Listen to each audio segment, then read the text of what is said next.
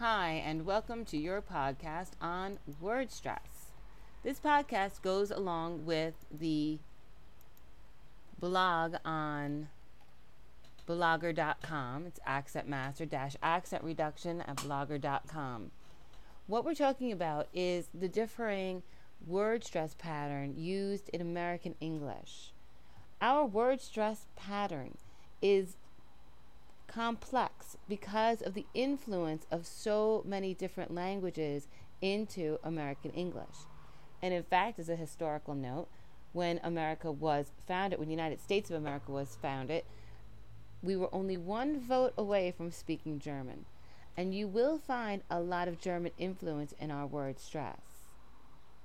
Unfortunately, also in English, we don't use stress markers in our written language, so it's impossible to pre- you know to predict from that where the stress is going to fall in a word like in Spanish. Also, we don't follow a set word stress pattern. There are clues, though, in our writing about which syllable to stress. And in this post, I'm talking about the ending, the word ending T I O N S I O S I O N and even I A N. The shun sound, the shun sound. When you see that written in a word, you can know that the vowel that comes before it will be the stressed vowel in that word. Now, usually we talk about syllables when we talk about word stress, but it's really the vowel that carries the stress. We stress words by changing the length, pitch, and volume of the vowel sound.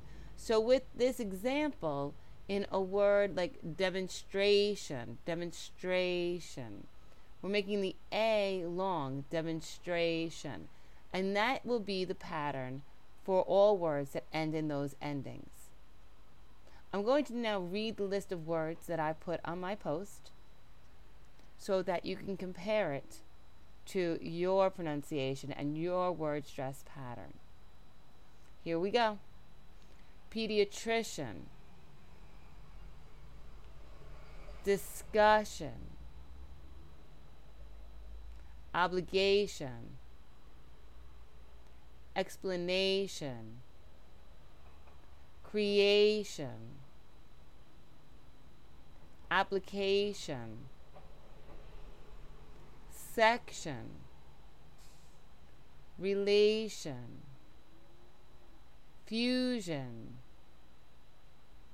conversation, musician, observation, ration, attention, presentation obsession, realization. Now that you've raised your awareness of this pattern in these words and words that have this word ending, you can really hear that, that syllable or that vowel being stressed.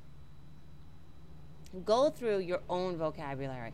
Find words that end in this ending and Underline the vowel that will be stressed when you have this word ending and practice saying those words out loud.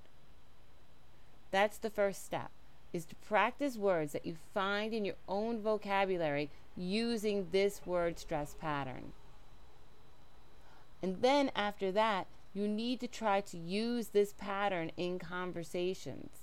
So don't forget to cue yourself, like my last post said, my previous post was talking about applying what you're learning in English pronunciation and word stress to your actual conversation.